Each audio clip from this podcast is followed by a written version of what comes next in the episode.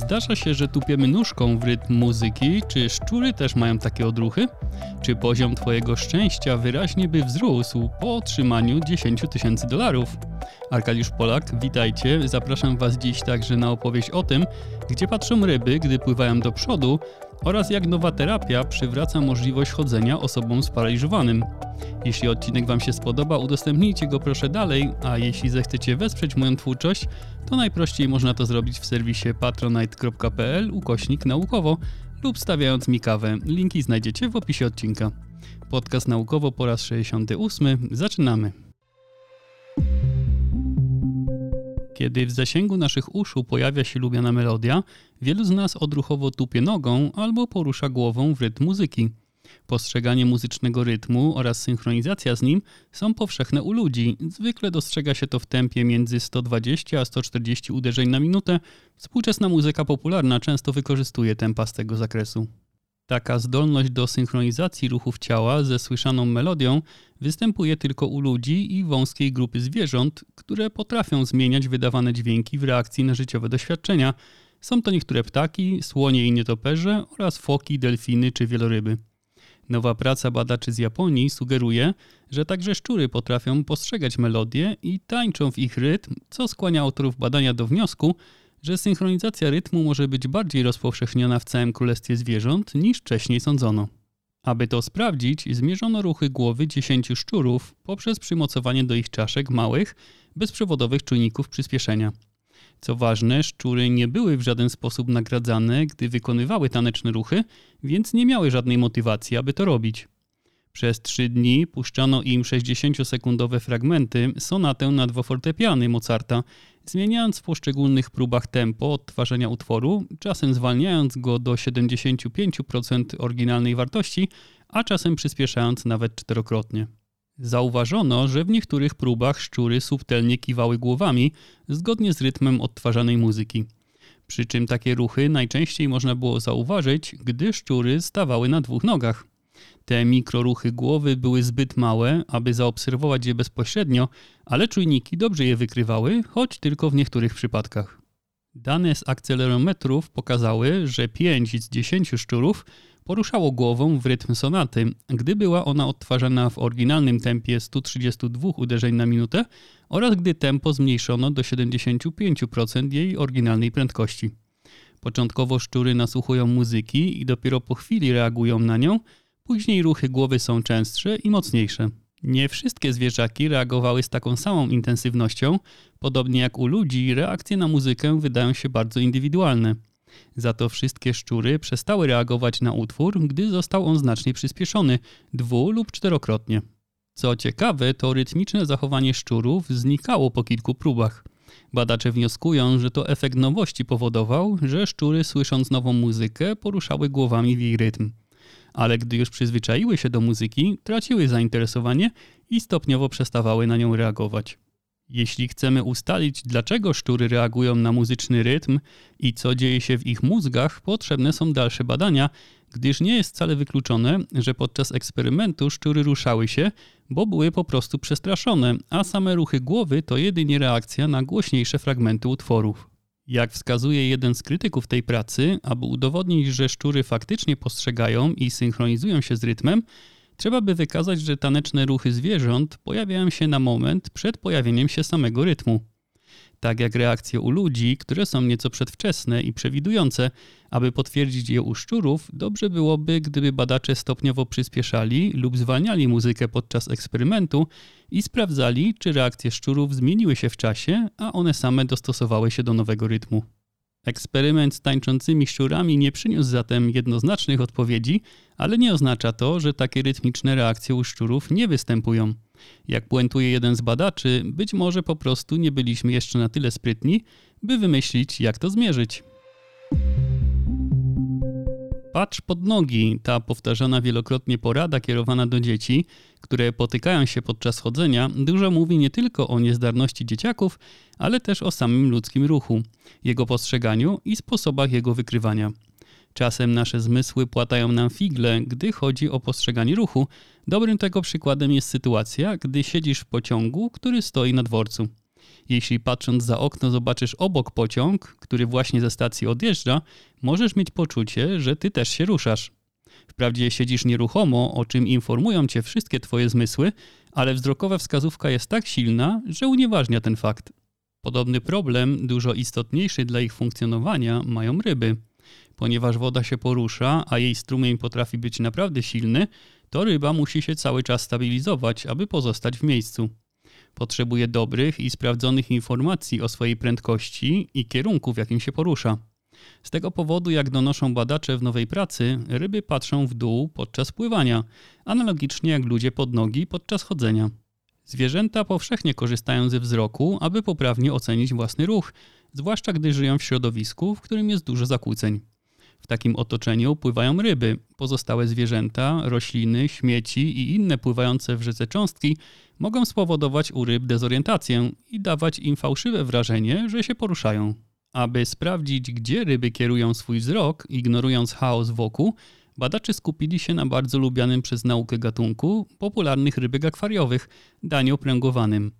Tym razem nie sprawdzono tego w laboratorium, ale postanowiono sprawdzić ich naturalne środowisko w Indiach.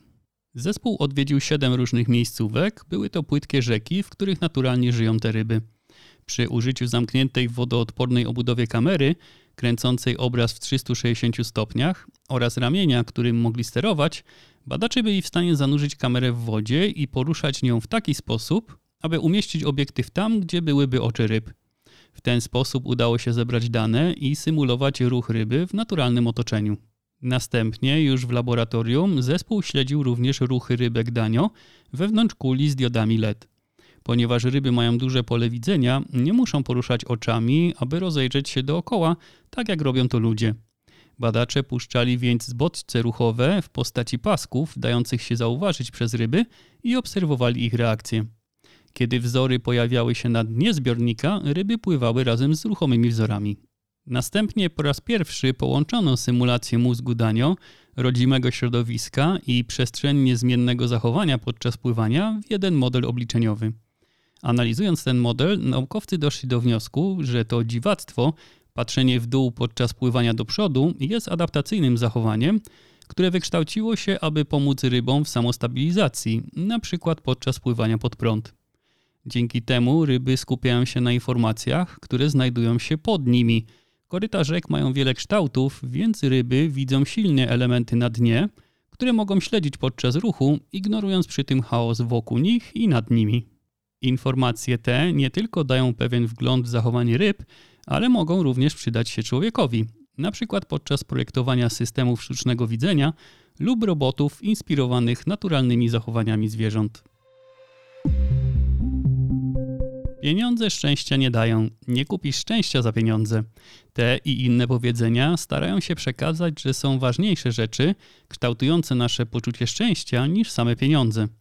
Niestety wnioski z eksperymentu, w którym postanowiono sprawdzić, czy zastrzyk gotówki może mieć znaczący i pozytywny wpływ na życie ludzi, zdają się przeczyć tym idealistycznym powiedzeniom. Trzeba również pamiętać o rzeczywistości, w której najbogatsze 10% świata posiada 3 czwarte globalnego bogactwa, podczas gdy najbiedniejsza połowa posiada tylko 2%. Różne badania prowadzono wcześniej, aby dowieść twierdzeniom, że ludzie o wyższych dochodach są zazwyczaj zdrowsi, lepiej wykształceni i czują się szczęśliwsi. Nie jest też zaskoczeniem, że udzielenie pomocy materialnej ludziom najbiedniejszym wyraźnie potwierdza tezę, że szczęście idzie wraz z pieniędzmi. Czy otrzymanie gotówki znacząco poprawiłoby szczęście ludzi w krajach o wyższych dochodach? Dotychczas zakończyły się dwa badania mające na celu to sprawdzić. W Finlandii rząd zapewnił 2000 bezrobotnych mieszkańców po 560 euro miesięcznie i poinformował, że program ten zwiększył ich szczęście. Za to, gdy w Kanadzie 50 bezdomnych osób otrzymało jednorazową zapomogę w wysokości 7,5 tysiąca dolarów, to taka pomoc nie podwyższyła istotnie poziomów szczęścia. Trwa również inne badanie w Stanach Zjednoczonych, w którym przez dwa lata 125 gospodarstw domowych o niskich dochodach otrzymuje po 500 dolarów miesięcznie. 2 miliony dolarów. Tyle kosztowało nowe badanie sfinansowane przez dwóch zamożnych anonimowych darczyńców, a polegało ono na rozdaniu pieniędzy. Uczestnicy, którzy je otrzymali, pochodzili z różnych krajów: z Brazylii, Indonezji, Kenii, Australii, Kanady, Stanów Zjednoczonych i Wielkiej Brytanii. Nie wiedzieli oni, w jakim eksperymencie mieli brać udział, badanie zostało im przedstawione jako tajemnicze, a to spowodowało, że kilku uczestników w ogóle nie uwierzyło, że badanie jest prawdziwe, dopóki faktycznie nie zobaczyli pieniędzy na swoim koncie. Kwota była niebagatelna, bo każdy z uczestników otrzymał 10 tysięcy dolarów amerykańskich pod jednym warunkiem mieli je wydać w ciągu trzech miesięcy. Równocześnie do badania pozyskano 100 innych osób, które żadnych pieniędzy nie dostali. Była to grupa kontrolna. Obdarowani szczęśliwcy musieli wypełniać co miesiąc kwestionariusze, których mierzono trzy czynniki określające ich subiektywny dobrobyt: zadowolenie z życia oraz pozytywny i negatywny nastrój. I ogólne wyniki nie będą dla nikogo zaskoczeniem. Ci, którzy gotówkę otrzymali, ocenili swoje szczęście wyżej niż nieobdarowana grupa kontrolna, a poziom ich szczęścia utrzymał się nawet 6 miesięcy po badaniu. Zauważono też, że im niższe dochody uczestników, tym większy wzrost postrzeganego szczęścia.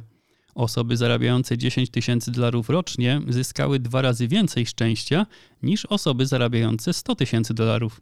Ale powyżej pewnego progu zarobków 123 tysięcy dolarów rocznie te wzrosty były znacznie niższe lub nawet nie istniały. Jak wiele szczęścia przyniosła rozdana gotówka? Chociaż jest to spekulacja, to autorzy pracy postanowili to oszacować. W ciągu trzymiesięcznego okresu badania całkowita satysfakcja z życia odbiorców gotówki wzrosła o 72 punkty. Ale rozdanie 2 milionów dolarów mogło zmniejszyć szczęście dwóch darczyńców. Badacze oszacowali taki spadek szczęścia tej pary ludzi na 32 setne punkta. Sugeruje to, że redystrybucja bogactwa w tym konkretnym badaniu zapewniła około 225 razy więcej satysfakcji z życia niż pozostawienie go skoncentrowanego w rękach dwóch zamożnych osób. Są to jednak ciekawe domniemania, bo przecież może być tak, że otrzymanie 10 tysięcy dolarów może przynieść szczęście tylko przez jakiś czas, a podarowanie 2 milionów dolarów może być źródłem szczęścia dla bogatych darczyńców, Wszak dobrowolne pomaganie innym też jest źródłem przyjemności. Przy interpretacji tych wyników należy zachować ostrożność. Badanie nie obejmowało reprezentatywnych grup krajowych i skupiało się na ograniczonym okresie czasu. Ale eksperyment ten dostarcza dowodów na to, że pomoc ludziom biedniejszym naprawdę powoduje, że są oni szczęśliwsi. I wcale nie trzeba być milionerem, aby takiej pomocy komuś udzielić. Nawet małe kwoty robią dużą różnicę. Dotychczas paraliż spowodowany u ludzi uszkodzeniem rdzenia kręgowego był poważny i nieodwracalny. Jednak nowe badanie naukowców ze Szwajcarii daje nadzieję na możliwość leczenia takich urazów, a jeśli ich ustalenia się potwierdzą, mogą prowadzić do przełomowych metod leczenia w przyszłości. Neurony odpowiedzialne za chodzenie znajdują się w lędźwiowym odcinku rdzenia kręgowego. Aby chodzić, mózg nadaje polecenia poprzez ścieżki, które kaskadowo od pnia mózgu aktywują te neurony. Ciężki uraz rdzenia kręgowego narusza ten znakomicie zorganizowany system komunikacji. Nawet gdy neurony zlokalizowane w lędźwiowym odcinku rdzenia kręgowego nie są bezpośrednio uszkodzone przez uraz, to pozbawienie ich istotnych poleceń powoduje, że przestają one wykonywać swoje zadania, czego konsekwencją jest trwały paraliż. Pierwsze na świecie badanie kliniczne przeprowadzono na dziewięciu pacjentach, testując na nich zewnątrzoponową stymulację elektryczną, czyli w skrócie EES. Ta forma leczenia polega na stymulowaniu neuronów impulsami elektrycznymi poprzez implant umieszczony w kręgosłupie. Uczestnicy przez 5 miesięcy brali udział w rehabilitacji z użyciem systemu EES. Polegało to na staniu, chodzeniu i wykonywaniu różnych ćwiczeń z urządzeniem 4 do 5 razy w tygodniu. Z czasem wszyscy uczestnicy badania mogli znowu chodzić, w przypadku czterech z nich nawet wówczas, gdy urządzenie było później wyłączane. Trwały powrót do chodzenia sugerował, że rehabilitacja z EES przebudowuje rdzeń kręgowy. Problem w tym, że badacze nie wiedzieli dlaczego. Te podejrzenia co do mechanizmu działania sprawiły, że naukowcy postanowili szukać wskazówek w aktywności neuronów podczas chodzenia. Nieoczekiwanie odkryli, że rehabilitacja EES doprowadziła do zmniejszenia ogólnej aktywności w odcinku lędźwiowym kręgosłupa, co oznacza, że jakieś określone neurony musiały być odpowiedzialne za trwałe przywrócenie możliwości chodzenia po paraliżu. Aby to sprawdzić, skorzystano z myszy i stworzono molekularny atlas neuronów w rdzeniu kręgowym tych zwierzaków, wykorzystując technologie o wysokiej wydajności, które pozwoliły na badanie rdzenia kręgowego z rozdzielczością pojedynczych komórek. Dzięki temu udało się odkryć dwa rodzaje neuronów, które same w sobie nie są potrzebne podczas prawidłowego chodzenia, ale stają się komórkami organizującymi powrót do zdrowia po urazie rdzenia kręgowego i mogą odgrywać kluczową rolę przy powrocie do zdrowia po paraliżu. Zrozumienie roli neuronów w złożonych zachowaniach, takich jak chodzenie, jest podstawowym wyzwaniem w neuronauce. Dzięki nowej metodzie można będzie sprawdzać rolę komórek w dowolnej tkance w odpowiedzi na dowolny bodziec biologiczny. A jeśli wiemy co, gdzie i jak działa, to kolejnym krokiem mogą być konkretne terapie, polegające na takim manipulowaniu neuronami, aby jak najszybciej zregenerować rdzeń kręgowy. I to wszystko na dziś. Kolejny odcinek usłyszycie już w najbliższą środę. Zapraszam także na stronę naukowo.net, gdzie znajdziecie transkrypcje wszystkich odcinków i świetne artykuły naukowe uznanych autorów w sam raz na jesienne wieczory. Tymczasem dziękuję za uwagę, miłej niedzieli, do usłyszenia.